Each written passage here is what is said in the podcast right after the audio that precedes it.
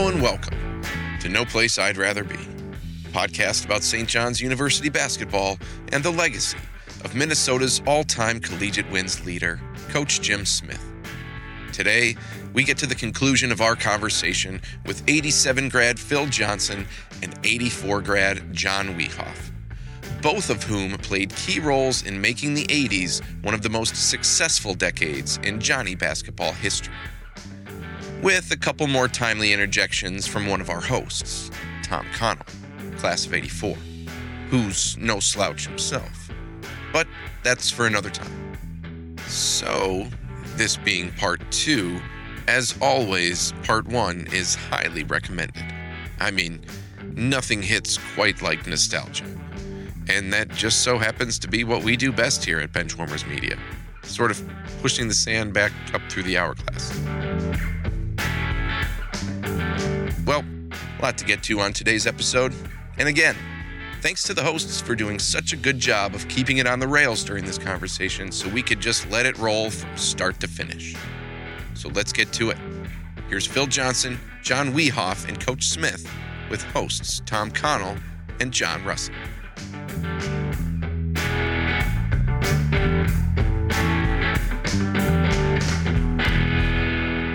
John, you had mentioned the uh, Duluth game. Yeah. Yeah. Sort of reconstruct that game. Uh, Well, that, that was definitely one of my best memories from uh, college basketball. Is uh, when we were juniors, we played uh, in the section playoffs at UMD, and, and UMD was really, really good that They year. really I good. mean, they were ranked in the top ten nationally. They had a seven foot kid, a six ten. Their starters were like seven foot, six ten, six nine, and they were all really good. and we had watched them play in a Christmas tournament. I think we were we didn't play them, but we watched them play, and it was like a dunk fest. You know, it was uh, it was a, it was a pretty high caliber team, and their best player was their point guard. Uh, so, anyways, we uh, were able to qualify for the sections, and we had to play UMD at UMD. And I guess there weren't probably uh, formalized fan duel things back then, but we'd have been heavy, heavy underdogs. I mean, we were not at all, you know, I think anticipated to to really even probably be all that competitive, and we ended up beating them uh, on a last second shot, and it was it was just uh, easily one of my best memories. And then we we still had one more game. That was like the first game, so we were the I think the four seed, and they were the one seed, and then we had to play.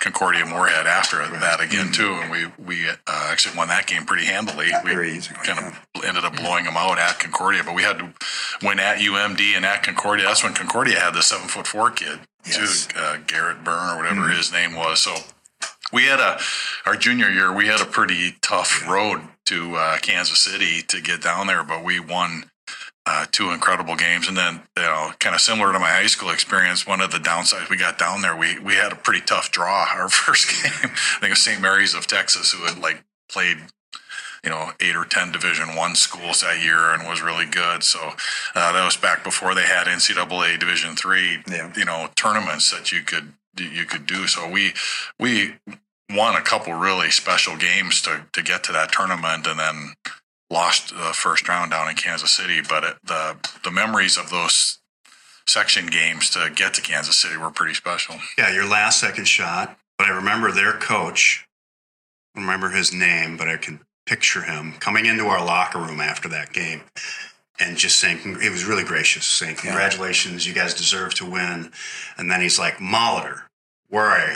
Seriously? 10 for 10. I remember that. He didn't miss a shot in that game. yes that's right. yeah Yeah. Yeah. It was, it's kind That's a of what pretty- we needed, right? yeah, that's a pretty Is big to play game. that kind we of game. we had to play our best to beat them. Amen, They, I right, mean, yeah. they were they were physically just a bigger, better team with Yeah. you know way better track record. But uh, you know, I think I, I mentioned this in the book thing too. But you know, part of when you have a coach. I don't even know how many years you had been at St. John's, but you know it was pretty intimidating to go into there. And you had a, you had said, you know, I think St. John's teams had won on that floor four or five times in a row, and as as good as UMD was, and it was a bigger Division two school, and that team was phenomenal. You know, part of what a coach's challenge is, is to convince your own kids that you can win, you know. Mm-hmm. And it's not that we were lacked confidence or anything, but that Yeah. was that was a pretty good He, team. he didn't yeah. pull a tape measure out, did he? Yeah, same height, same distance. Yeah. Yeah, actually, I don't know if that would have worked because they were so much taller than us. It wouldn't have. Uh, but yeah, I, I, I can remember, you know, in preparation for that game, you know, a lot of the things that coach said was like, "Hey, we can we can win. You know, it's, it's Yeah. we're going to have to play great. We're going to have to uh, respect who they are. You can't just go in there and You're going to have to go 10 for 10. yeah. Molitor was ten for ten. I think I was nine for something. You're pretty good. Yeah, we, Yeah, we, well, we all had to shoot well because they were going to out rebound us for sure, and uh, it was a different thing. But it was pretty special, and that was another night where the gym was sold out. Long, I don't know Oh, how yeah. big Duluth gym was, but uh, that was pr- pretty pretty special night too. That's pretty cool.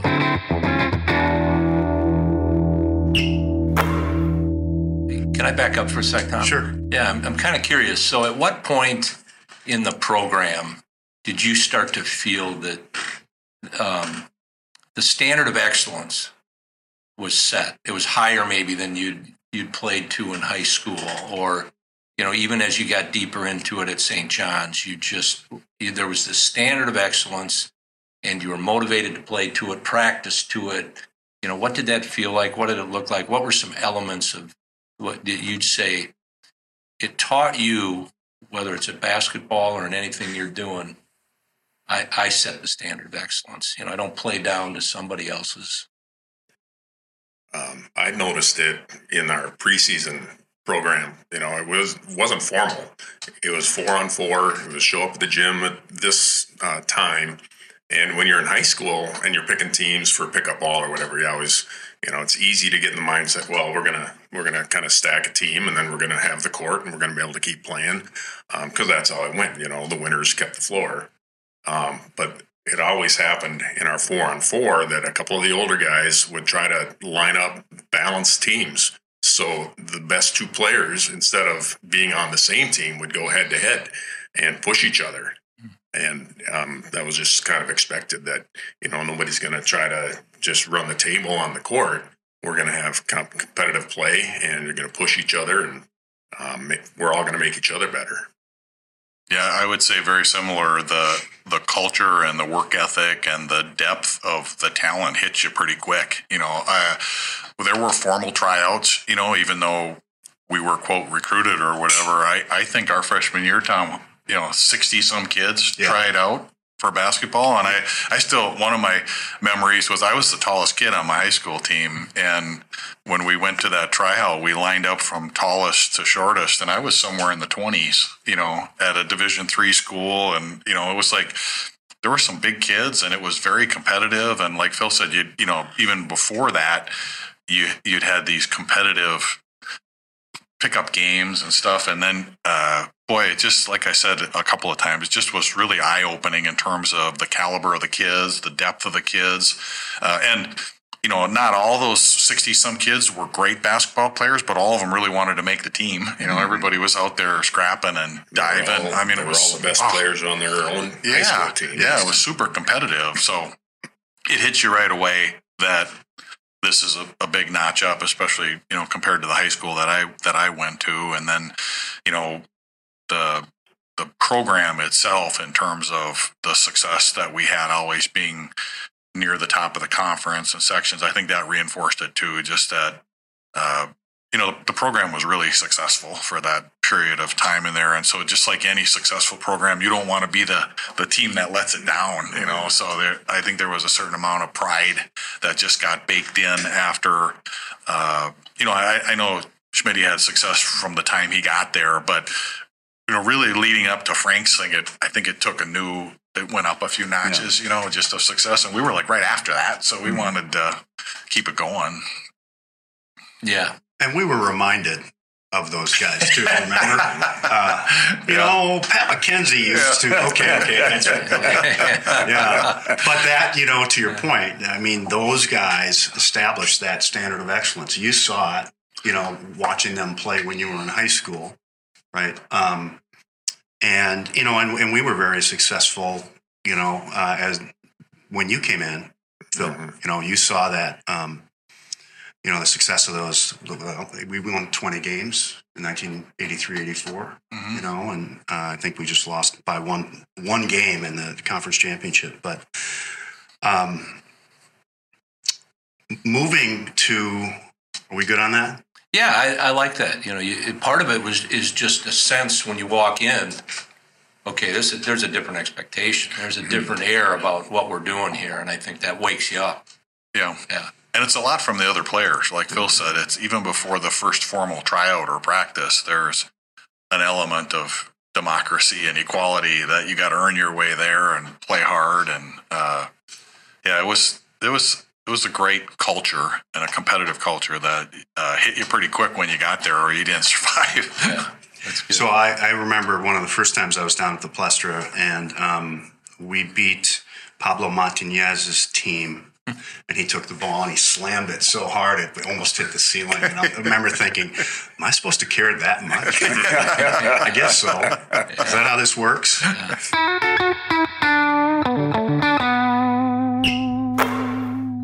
Um, but anyway, let's talk about preseason again because we've ha- we've had some conversations about that. John, help me on this memory, but I thought we I remember us doing 20 killers in 20 minutes the first day of practice. We never had to run the mile. yeah, I know we, ran usually a, had something that first day. Yeah, just to just to see where everybody was starting out from. I think Right. was a was a good way. But and and one of the things that I, I still think about a lot, Phil referenced it too, was that. Uh, you know, coach was, I guess, by design, pretty hands off in, in the preseason, but I just did influence that we should play half court games rather than full court games. And, you know, so most of the preseason was four on four half court pickup. And I think it caused you to play a lot more defense and, you know, probably, uh, did that a little bit. So one of the, one of the things I, I remember is that for that month of school before the program formally started, you probably I I at least probably wasn't running as much as I was even in the summertime or during the season or whatever. So I remember that opening practice always hitting a little bit harder too because we've been playing a lot of basketball, but it wasn't necessarily running up and down the court. And once you do that half dozen times, you, you feel a little bit different. So yeah, I, Oh, yeah. I remember that opening practice, and I remember being winded uh, most of the time. It would take a while to get your sea legs. Did you guys have the same? Yeah, and and I remember. Uh, I don't remember who it was, but they were more than just winded. there were guys over there at the garbage can Yeah. getting unloading, and, and Smith like uh, like in the movie Miracle again. Well, wasn't the deal, you know, so the 10, 10 and 10 or 20 and 20, 20 you're always 20. starting at the top. So it didn't matter if it took you 20 seconds to run that first one or now you're at 55, just turn around and get ready because you're going again right at the top of the clock. Yeah. Brutal. It was Brutal, intense. coach. Yeah, I know it. It was I know intense. I I felt really badly about it. That's why I kept doing it for the next two decades. So, talk a little bit about. You've referenced it before. Talk, coach, a little bit about that um, change from NAI to NCAA that happened literally the year after we left, Yeah. right? So, 84, 85. Yeah. well, we had um, we sort of had dual membership, but within the dual membership, if one sport would commit, you know, to the NAI or to the NCAA, the rest of us were sort of tempted to follow. But um, the NCAA really did not do much for small colleges uh, at that time. In other words, uh, tournament wise, they really didn't have a good tournament. Um, the NAIA had, had really did have a great tournament, and it was we were probably um, playing against teams that had full scholarships uh, in the NAIA, which was completely unfair. And we did, you know, we did not have fifth year players playing for us. Uh, everybody had four years to compete. That was it. And in the NAIA, the rules were very, you know, very not restrictive at all. Uh, so they had they had great teams, and many of the teams that were in the NE, NAIA eventually went NCAA Division One. So it's, you know, in effect, you know, it was sort of unfair for our players to be involved uh, with the NAIA. I think if we had been at NCAA, I I can't believe that during these during the '80s that we would not have been in the Final Four often. I really think so. I think we're I think we're that good uh, with the teams in the '80s. Uh, I thought we were, you know, very very competitive that way. But again, that's uh, you know that's the way it was. The NAIA tournament was in, always held in Kemper Arena in Kansas City, and um, it was uh, you know it was a tournament where we were overmatched. I mean, there's just no other way to put it. Um, but it was a, it was a really cool event. You know, they had a, a parade of champions that um, they had the night before the tournament started. I remember, you know, practices as well when you know all the way through when coach would we'd have morning practices and coach would be saying, "Hey, you got to be ready. You got to be ready to play in the morning." So we get to that national tournament, you know, we could have a morning game, so you got to be ready to get up early and get ready to play. Um, kind of talked about that quite a bit, you know, when we'd have those morning practices. But the Parade of Champions was a very cool event. Uh, a lot of really talented players, um, but we're so much better off, you know, in the NCAA Division three level, you know, we're, we're a lot more competitive. And I, I think that's been a, a, great move for the program. And finally, with um, we eventually, uh, the conference decided to go strictly NCAA. And that sort of took a load off the schools uh, in regards to determining are you going to go in NAIA or NCAA. Like we didn't have a choice. I mean, we are going to be NCAA.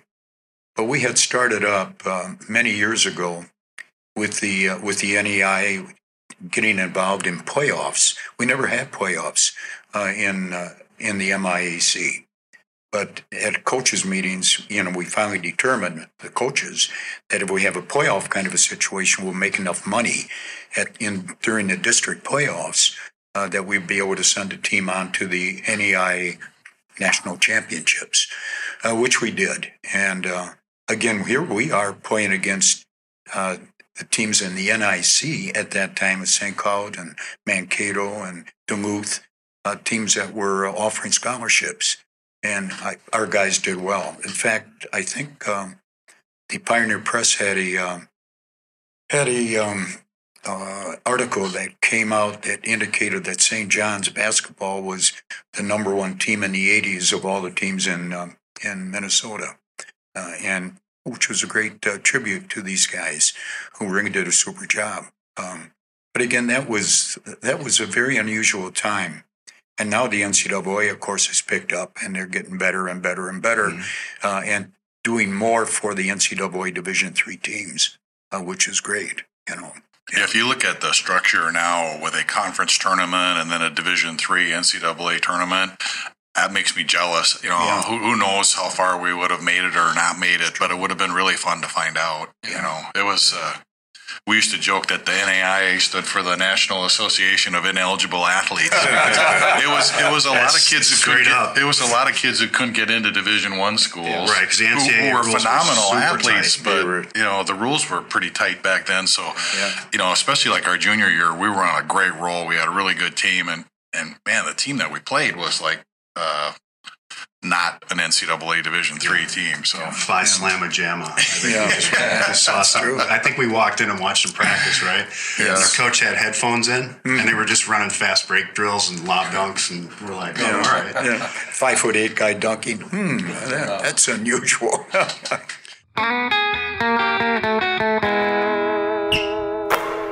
so Phil, then you had the NCAA experience right? Where you actually hosted, I want to say yeah. it was 85, 86, 85, 86 was the team. first time we hosted an NCAA. Yep. What's that? Uh, um, 16? Yeah. Yeah. Yeah. We, we played a team from Nebraska in the first round and had our worst shooting night, oh. I think, of the whole year and ended up getting beat. Um, but then at that time they played a third place game the next morning. Like so, you're playing Sunday noon, mm. and we played uh, Pomona Pitzer of California, mm. coached by Popovich, right? Yeah. Gregg Popovich, ah, yeah. a, a, young Gregg Popovich, and um, yeah, we smoked them. They yeah. they weren't very interested in playing. yeah. yeah, we're one and zero oh against Popovich. Yeah. it's pretty good. but then uh, back to the Rats a little bit. Uh, they crossed a few lines in the in the tournament we were hosting, and I, I was working in Father Roman's office at the time as my work study job, and he showed me a letter that he got from the NCAA, something like St. John's will never host another NCAA tournament because of the behavior of the students. But that has since been reversed, I think. Hmm. But So I want to kind of change gears a little bit, and because I want to talk a little bit about context. This is part of it. Every time we we interview, we talk about people. How much um, do you remember about what was happening off campus, state, national, world events that might have been impacting what was happening on campus? So I, I'll start. I don't think we I ever went to the refectory where there wasn't someone out protesting ROTC. You remember that? That was a huge movement Mhm. on, on campus. I do remember right? that. It was a very strong anti-military That- wave. Yeah, that's interesting, especially at that point in time when we were the, we were really in a state of peace. We weren't in, we weren't engaged in active combat anywhere. So it's interesting to me that during your guys' era, they were protesting ROTC. I'm sorry, I didn't mean to No, it's all, it's it, all but good, but it actually is an effect of the experience in Vietnam, you know, and, and the, The kinds of things that we came to know about Vietnam that we didn't know while ten we were in the earlier. war. Yeah. yeah, yeah. Very anti-military Mm-hmm. period of time. Yeah, one of the uh, conver- ongoing conversations that I've had with Rob Culligan and others is that you know I know with uh, with a school like St. John's there are some curriculum choices around. I think some some people believe that you know the school would be best suited to be sort of an elite liberal arts school that really only only offers that and doesn't have ROTC and doesn't have a business school and doesn't have you know some of the other things that you would associate with other universities and you know I, I always like to try to share my story that I ended up being, you know, a business major that, you know, I, I feel like while I benefited immensely from the liberal arts philosophy and all that it has to offer, that having ROTC and a business school and some of the other things that are not necessarily directly associated with liberal arts makes the school bigger and stronger. And mm-hmm. I know there's ongoing debates around that and what makes most sense, but I, I do remember those protests that, uh, you know, I was told out Notre Dame as kind of the other model of, you know, it's very liberal artsy as well too. I had a daughter that went there, but it's also, you know, very proud of its business school and very proud of its military connections and different uh, things that I think, you know, if the reality is there's just a lot of stuff that happens in the world around war and other things, and I, I think to sort of universities are already pretty isolated. I mean, to isolate yourself even further, you know, from from there, maybe it creates a learning environment in one respect, but I don't know. I, I'm I'm a big fan of the broader curriculum being there, and I remember those ROTC protests. I was not in, fa- you know, I didn't like the protests. I I thought we should have it. You know, John, to that the point you're making there, like Notre Dame, proud of their engineering too. Yeah, These yeah. these real concentrated Technolo- technology today is a you know Yeah. yeah very disciplined, Yeah. right? And and I think what I find interesting about St. John's is the liberal arts opens us up, but the other curriculums still give us a chance to really channel the mm-hmm. disciplines to be successful, practical disciplines yeah to be successful in your business, in your case, business career, your teaching career, right? And you have to execute things, yeah. and that's you get that learning at saint John's as well. You know, today technology is probably the best example of it. It's changing everything, and it's such a big part of life. And you know, I I think if you don't offer education around that, you're just going to get too isolated from what's happening in the real world.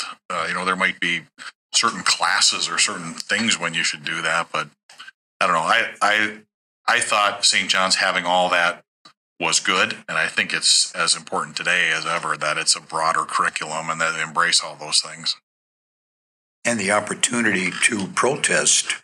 It's an American democracy. I Yeah. mean, we should be able to protest. Yeah. Um, not a necessarily a physical protest. Right now, we have a lot of anti-Semitism going on, Mm. and people are protesting. You know, Israelis battle with the Hamas, and uh, but again, that's the American way. You protest. You don't like something, you better say something. And if you don't say anything, then you don't have you don't have a dime in the uh, in the uh, Yeah, deal. have the So, argument in public, yeah. right? So, uh, and going back to your context question too, I remember our our international trip was to Yugoslavia, which you know was a part of the world that was at peace at the time, and it was phenomenal. And I, you know, remember that trip very vividly. But I also remember about ten years later, it all getting blown up. Yeah, in war. absolutely, I mean that Early uh, it was 90s. it was a time of peace when we were there, but it just shook me that uh, that one of the first real international experiences we had playing basketball and seeing an incredible part of the world like that. That literally it got blown to bits ten years later. It doesn't exist anymore as, Yeah. a, as an entity Yeah. and as a country. Yeah, we had a similar experience with our China trip. Yes. Um, you know, China wasn't nearly as open in '87 as it became. Um, you know, and just a couple of years after our visit to China, they had the Tiananmen Square incident, and so we're watching the trials on TV, and they're holding these trials in the gyms that we played in, um, and it's, it's surreal to, Yeah. to think how much things can change in such a short time. Yeah, It seemed like um, a few years after many of the tours that we took, there was difficulty in the country. No, I don't know if that had anything to do with us or not, but Poland was the same thing. A couple years afterwards, they had a, an eruption, and uh, Yugoslavia was the same thing. China was the same thing. So people were not too That's happy a, you about know, that's seeing a come. whole nother podcast, right? Something definitely to dig into for sure. But you know, it, what's great about it is is that we all know how isolating uh, St. John's can be, right? Yeah. Being behind the pine curtain, but the trips opened our eyes in ways that nothing else could yeah, right? Um, I remember um, be- being in Yugoslavia and just being like, every time I go to the bathroom, there's a poster of Marshal Tito, Yes. right? I don't know if you remember that. Yes. Right? He was everywhere, yeah. including in the bathroom, right? And and just, um, and then once he's gone, it you know it all kind of got weird, but. Um, the opportunities we had to experience that, I think, are were And incredibly. at, at that point in time, there's a great uh, ESPN 30 for 30 on this too. At that point in time, that part of the world was really embracing basketball. And, and, you know, that might have had something with, I don't know how we got invited or how you picked those locations or whatever, but there was a lot of talent coming out of there, even into the NBA then. And so I, I think the parts of the world that are trying to open up to the West and embrace some of the stuff and invite us were great experiences. But then you see the relapse where, it's like Phil said earlier, it kind of makes you appreciate what you have. You know that Right. uh, what we saw when we were there wasn't always the case, and it didn't stay that way when we left. Right. Um, there was also a, um, I mean, this was happening while we were at school, but it didn't officially happen until the legislature in 1985 changed the drinking age from 19 to 21 um, in the state of Minnesota. So there's a huge conversation happening on campus, right? About now what? Because when we got to campus, if you had a student ID, you could drink beer at Rat Hall during the dances. Didn't matter how old you were. Um, not anymore. You remember that conversation at all? Oh yeah, we're right in the middle of it. Yeah. um, because it was 19 when I got to St. John's, Yeah. um, but 21 before I left. And so, yeah, they were trying to decide how they were going to handle that. And I, I believe the decision was, you know, if you're a student and, and you have beer in your own room, you're not outside or out doing stuff, you can continue to to have, you know, whatever. And I had friends that went to the state schools, you know, and we were watching them come into the into the dorm, and you see them at their car, and they're like, "What? Are, what are they doing? Bringing their laundry into the dorm? Well, they had to cover the beer up with their dirty clothes and bringing it in because that's the way it was at the state schools." And I just thought that was ridiculous. Don't they trust their students? Was that drinking age one year for 19 year olds and then switched or? I It was can't 19 when we got to campus. I think it dropped, I don't know, post Vietnam, Mm-hmm. uh, and then went back up again in 1986. That was part of that national push by the Mothers Against Yeah, Drunk Driving. in, in Minnesota it was 18, and then they moved it up to 19, and then nationally everybody went to 21. Mm-hmm. So, it's supposed to be a state by state decision, but then they passed some kind of federal highway funding thing that you couldn't get highway money unless you had a, Went along with the Yeah. went along Yeah. with the 21 drinking age. So then they, the federal government kind of ripped it away from the states and made everybody 21. But When I was in high school, no, this is not prohibition years, you guys.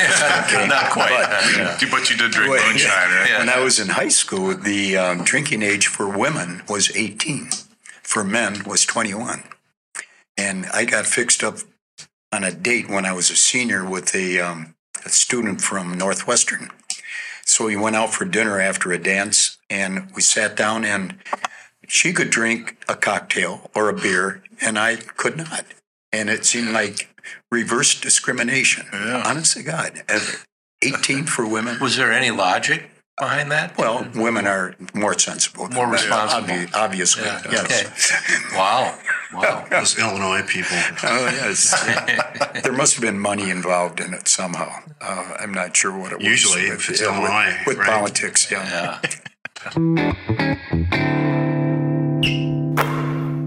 And kind of, you know, we're at that point. Is there anything we haven't talked about that you um, have some interest in, in maybe talking about?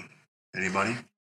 A best memory. Uh, uh, Well, possibly, uh, you know, the academic situation with basketball players. I, they have really uh, been extremely good um, academics.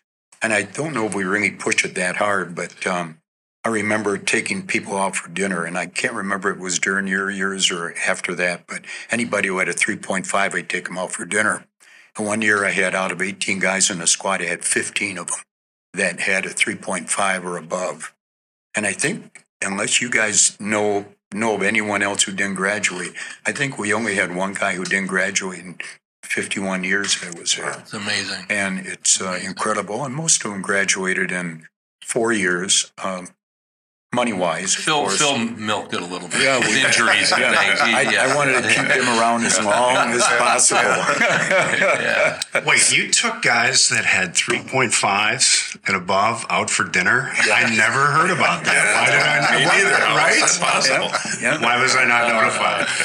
That's- Well, and, and I think what you said is important, Coach. It's not it's not just graduating. I mean, I didn't just graduate from St. John's. I learned a lot. Got a great degree. Got really you know challenged academically, and uh, you know basketball was a phenomenal experience. But the the whole academic part of it was was just as good as well, and it all and they both complemented each other. So I I, I do think there's still a lot of stereotypical thinking out there that athletes don't really go to school and maybe that is true at division one programs or whatever but I, I honestly thought it was kind of the opposite that we were like almost held to a higher standard and that because you were so busy with basketball practices and school it felt like it was almost harder for the athletes than for the non-athletes and maybe that was self-imposed but I, I know it was a lot of us who felt you know that that added pressure to do it but but boy I, I just thought it was a great combination of mm-hmm. really encouraging you to take your school seriously and know that we weren't going to be professional athletes. We were going to, you know, do something else after this, but that sports could be a big part of your foundation that you're going to learn from and grow from.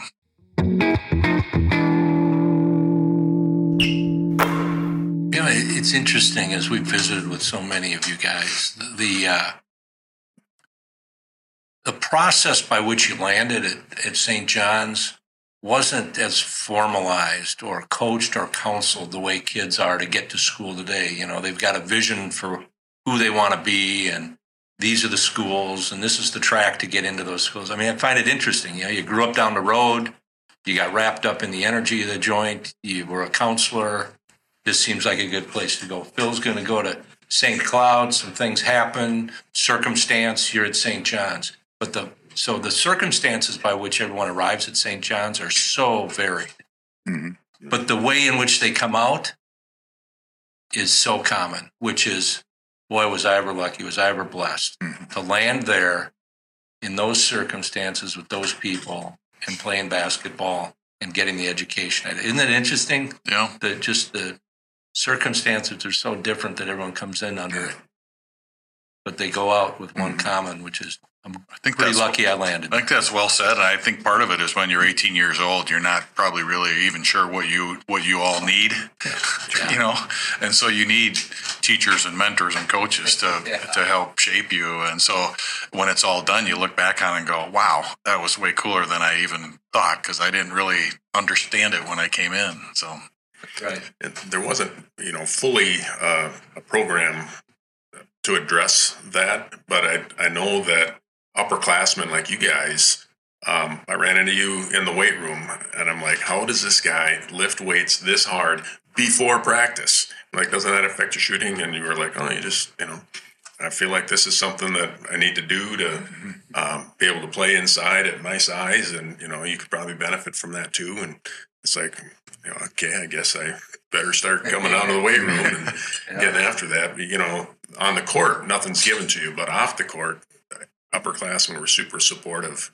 Um, so then later, when you brought in Rick Tice, you know, this great young player, um, on the court, nobody was going to give him anything. Um, but off the court, getting him, you know, helping him feel included and, you know, part of a team, even though he was coming from a long ways away, is just kind of the, the culture. Um, compete like heck. We're not going to let him take our position. Um, but if he earns it, he earns it. Yeah.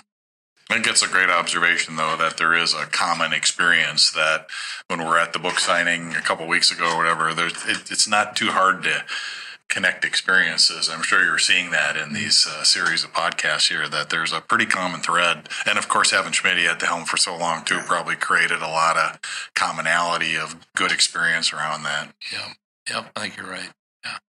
Um, you know, on that with the upperclassmen piece, you know, I think you and I, Trevor, took those job took that job pretty seriously. You mm-hmm. know, as as captains and Yep. making sure that the younger guys were were good. Mm-hmm. You know, and, and taken care of. And what I remember about that is coming up and walking actually behind the scores table and then behind the Johnnie bench. And, and as I was doing that, this is while the starting lineups are getting announced, I see Phil Johnson kind of sees me, leans back in his chair, puts his hand out just for a, a low five, I guess, in the terminology of the day. What a gratifying moment that was for me, knowing that the time and energy that that I put in, that John put in, that Trevor, the other upperclassmen put in to make sure that the younger guys were good and felt included was really paying off. And there was some recognition of that.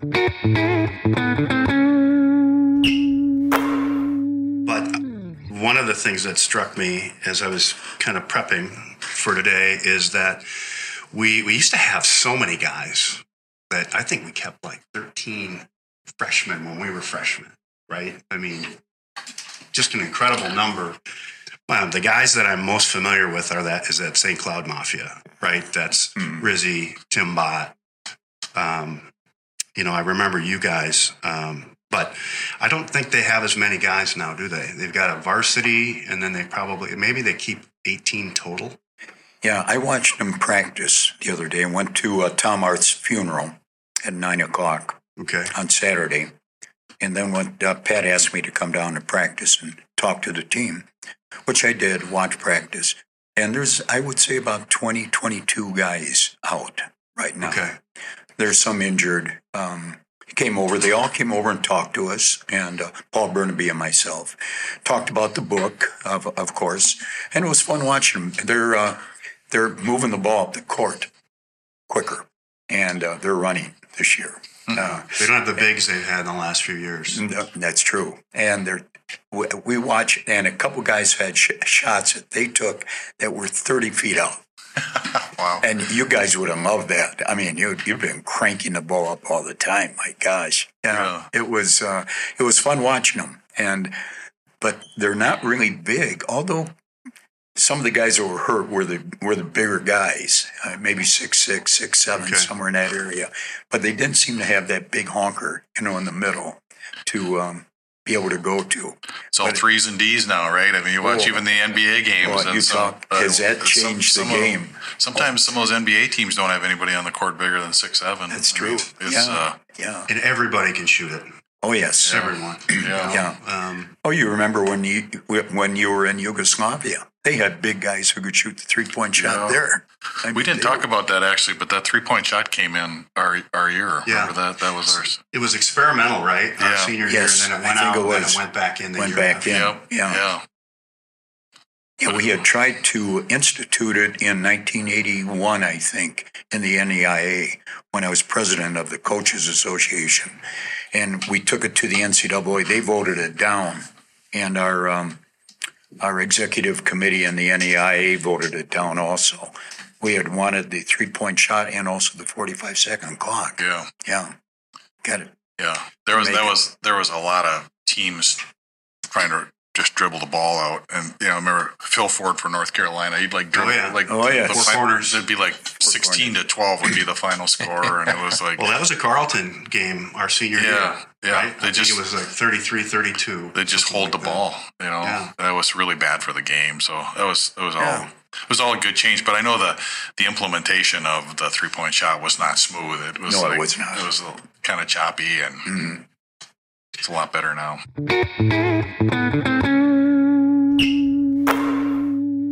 So, John, switching gears a little bit, in your experience as a CEO of a publicly traded company, high profile, right? A lot of attention. What in the St. John's uh, and or St. John's basketball experience prepared you for that? You know, I, I think the corporate world is equally competitive to college basketball, and there's just an element of uh, self confidence and improvement and stuff that carries over. You know, that uh, growing up where I did and what I did. I mean, I had a great family. I don't mean to make it sound like I came off the streets or whatever, but we were a small town and we didn't have a lot of money and didn't have a history of going to college. And like I said several times, just that whole experience of accomplishing things that you didn't think you could and learning things that you didn't even know you needed to learn and you know building all that confidence when it for me it just carried over into work that you know I was just going to earn my way up the corporate ladder just like I earned my way up the basketball ladder and I think there's an element of I, I used to talk at Robinson about that too. There's you know there's leadership and some obvious things but I I I always referred to it as just learning how to compete you know learning how to uh, want to be better because you got to bring your teammates along with you in corporate America, just like you do in basketball, right? You know, if you're just out for yourself, that usually doesn't go very well. And so you gotta you gotta be ambitious and you gotta have personal goals, but you gotta make it about the corporation, just like you make it about the team. There's a lot of analogies with that stuff that I think served me well. Uh, biggest challenges, you know, that you faced. Um, would it be when the share price would be plummeting? Would you get? I mean, not. I don't think it he's sweating right there, right? You know, the, the corporate equivalent of basketball games is your quarterly earnings release, right? Okay, you know, four, there we go. four- so four times a year, you gotta show the world everything you did and explain it and talk about why it was was or wasn't what you expected and share price goes up or down and people are happy or mad or whatever. So it's like getting a it's like getting a quarterly report card in front of everybody, you know, uh, once a year. So I had 17 years of uh, you know, sort of quarterly earnings releases that you don't sleep a lot the night before them, you know, because you're Sure. working on what you're going to mm-hmm. say and you're trying to prepare for whatever question might come along. And, you know, no different than a basketball game. It's like, you know, you want to play good during the game, but it really is the manifestation of how hard you worked in the summertime and how, how well you practice and all the rest of that. So I'd say the same thing in corporate America is like those earnings release days were big days, but they were just the manifestation of how hard you had worked and how logical your you know decisions were and stuff like that but i i it's a you know the the right amount of accountability and transparency and visibility can be motivating. Too much of it can be stressful and negative and so there were probably times when it was too much and i don't miss it to be honest. I mean I, the retirement the last three years has been awesome. Is really uh, get to focus on a, on a lot of different things and I, i'm sure we all finished playing basketball too there's an element of relief for that too you know that you're pushing yourself and competing and uh, you know it's there's there i think there are a lot of similarities But it's a team kind of a situation when I look at the corporate world, and I really don't know much about it, but it seems to me the successful corporations do have a lot of team situation. It's sort of unlike our uh, House of Representatives. Yeah. You know, one of the things that I, I think about that coach is, you know, public corporations especially do a really good job of of incenting you with company stock.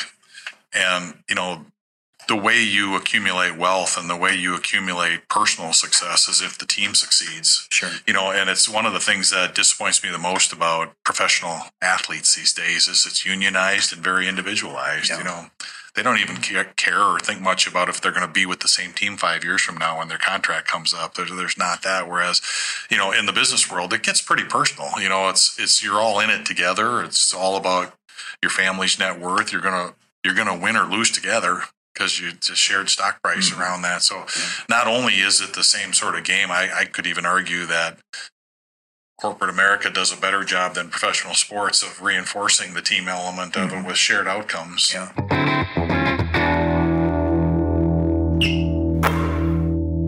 John, it's interesting too the way I like the way you describe the similarities of corporate and athletics and what you learn. And you know, the the other thing I'd add to that is, um, and I think you said it in in in in your thoughts there and your words a little bit, but this idea that where did you get your sensibility? Well, you know where we get our sensibility? We've been in hundreds of locker rooms with a lot of different dynamics, with egos, Yeah. you know, and with different coaches and the good and the bad and the ugly. And I, I think growing up in locker rooms is a great place to learn sensibility, how to read an audience. hmm What's the dynamic? Who's who's with me and who's against me without anybody even saying anything? Look around the table and you go, ooh, okay. I think we I think we know how we're going to play this one, right? And I just, you know, that's one thing I'd add or accentuate from We could probably there. go on all day with this, but one of the other ones I really like too is learning how to lose. You know, uh, in corporate America, a lot of bad stuff happens, and how you respond to failures is just like how you respond to losing in sports, and it can either make you better or it can it can hurt you. You know, and I think. Uh, as, as much as you learn confidence and winning and teamwork and all leadership, all those good things, you learn how to lose too. Uh, and that's, uh, I think, sometimes equally valuable to to build your character around how you respond to that. Yep. Yeah. Another good one. Yeah. Absolutely. we saw i saw you know i was in the education system not the corporate system but so many of the lessons are exactly the same you know you're teaching with a team of people and you can get frustrated if somebody's not pulling their weight and try to do everything yourself but that's not going to work so it's like you got to find ways to um, bring everybody else along or realize if you're not pulling your own weight that uh, you know we're all in this together and uh, you're either going to get better together or we're not That's it. Yeah.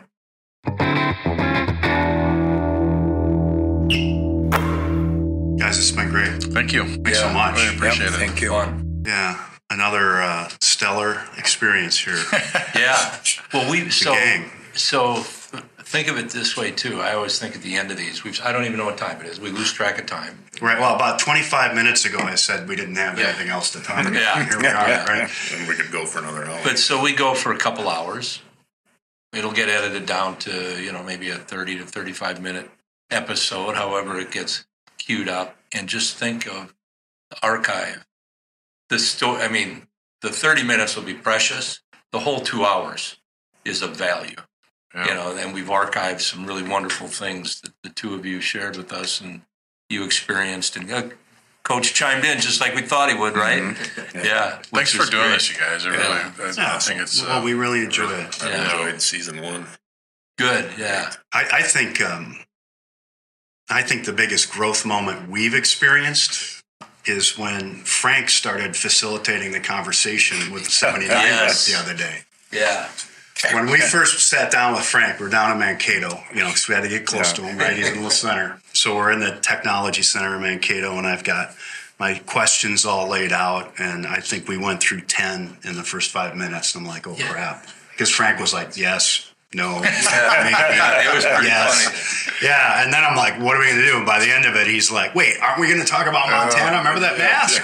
Yeah. A very humble guy. Yeah. I mean, he, re- he really is. Oh, that's you- what's been fun Yeah. for us is to get to know you know so many of these people that we've heard so much about and um, you know and then i think john you and i've talked a little bit about this some of the impact you know that Yeah. people are sharing with us well, for most of us, you know, you leave college and some version of work and live in other places and getting married and having kids, and next thing, the next twenty or twenty five years are a blur. Yeah. And Right. then, and then finally, when you're like empty nesting, you look back on it and go, "Wow, how did this? How did this? How did this happen?" You know, and like you look back on it, and it's it literally. Not only do you not know what to expect going into it, but sometimes it takes a few decades for it to marinate before you look back and go, "Wow, that was pretty important along along Yeah. the journey there." So this is all part of that therapy. Well, it Yeah, is. Yeah.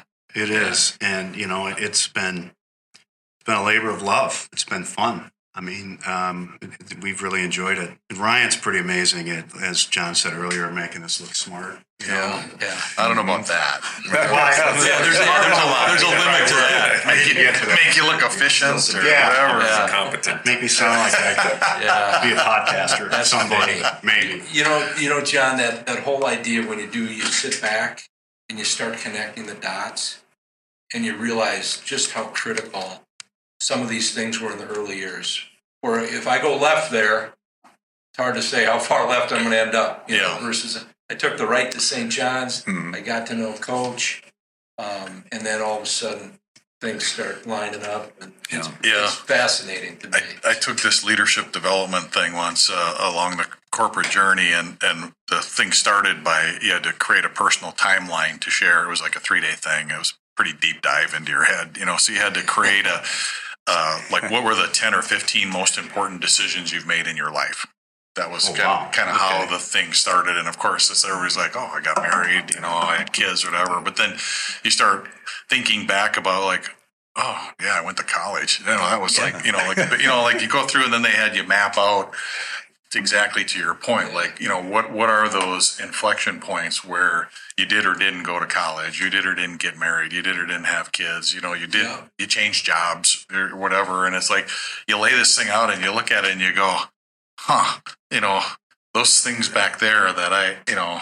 That I- Yeah. I decided to cram an accounting major in. You know, if I hadn't done that, you know, like wow, you know, like I listened to Murph. You know, it was really good. You know, like you go ba- you go back in that timeline, Yeah. and those inflection points are huge. Well, those Yeah. those big five decisions that are easiest to come to um, are not even as important as the next ten. Maybe, because yeah. those next ten could have changed things completely. just as Deciding to keep playing Yeah. basketball, right? Mhm. You know, why did you do that? Probably would have been pretty easy to just go study abroad and do something less, you know, whatever. But you you hang in there, and then that shapes your experience and what you do. And I've listened to you enough to know you've had those too around moving up from Chicago to the North Woods yeah, and stuff. And you look back on those decisions, and it defines your life. Mhm. Uh, And you look back at people who were very important in your life, people who made changes in your life. yeah, And there, there are quite a few of them, you know, yeah. back in grade school, maybe high school, coach, Yeah. teacher, uh, whoever, you know. Yeah. It's, part of the emphasis of this thing I went through was about 15 years ago was to, you know, help you plot out the rest of it. You know, it's not over. You know that there's still Yeah. there's still a few more of those to Mhm. come, and what do you want it to to be all about? But it's always helpful to look back before you look forward. And Yeah. St. John's is just like uh, everyone who I stay in touch with. It just the older you get, the more it sticks out as as mattering. Oh, yeah. It's good. Thanks. All right, Thank you guys. Thank you, guys. Terrific. Terrific morning. Can't wait to tell Steve I saw a shot. I will. So, how, yeah. so what? So what does what does Nova all have? It Next time on No Place I'd Rather Be. Was it when your kids started going to St. Ben, St. John's? Tony went to one of Jim Smith's basketball camps and had a good time up there, came home, and da da da da. And so when it came time to pick a college, we said, Well, are you going to go look around? No, I'm going to St. John's. And I said, You're what? Come on. yeah, I think I want to go up there. So he did, and uh, I think you enjoyed it, didn't you? Absolutely. Yeah, and so then once he went, everybody else just followed him up there. So six of my sons and my two daughters have gone to St. John's and St. Ben's. Wow. There's a connection. Oh yeah, well one's up there right now. Yeah. So there is a, uh, how many years in a row there's been a Bassett up at St. John's since, well, there was the gap, right, from gap. 1958 to 1980.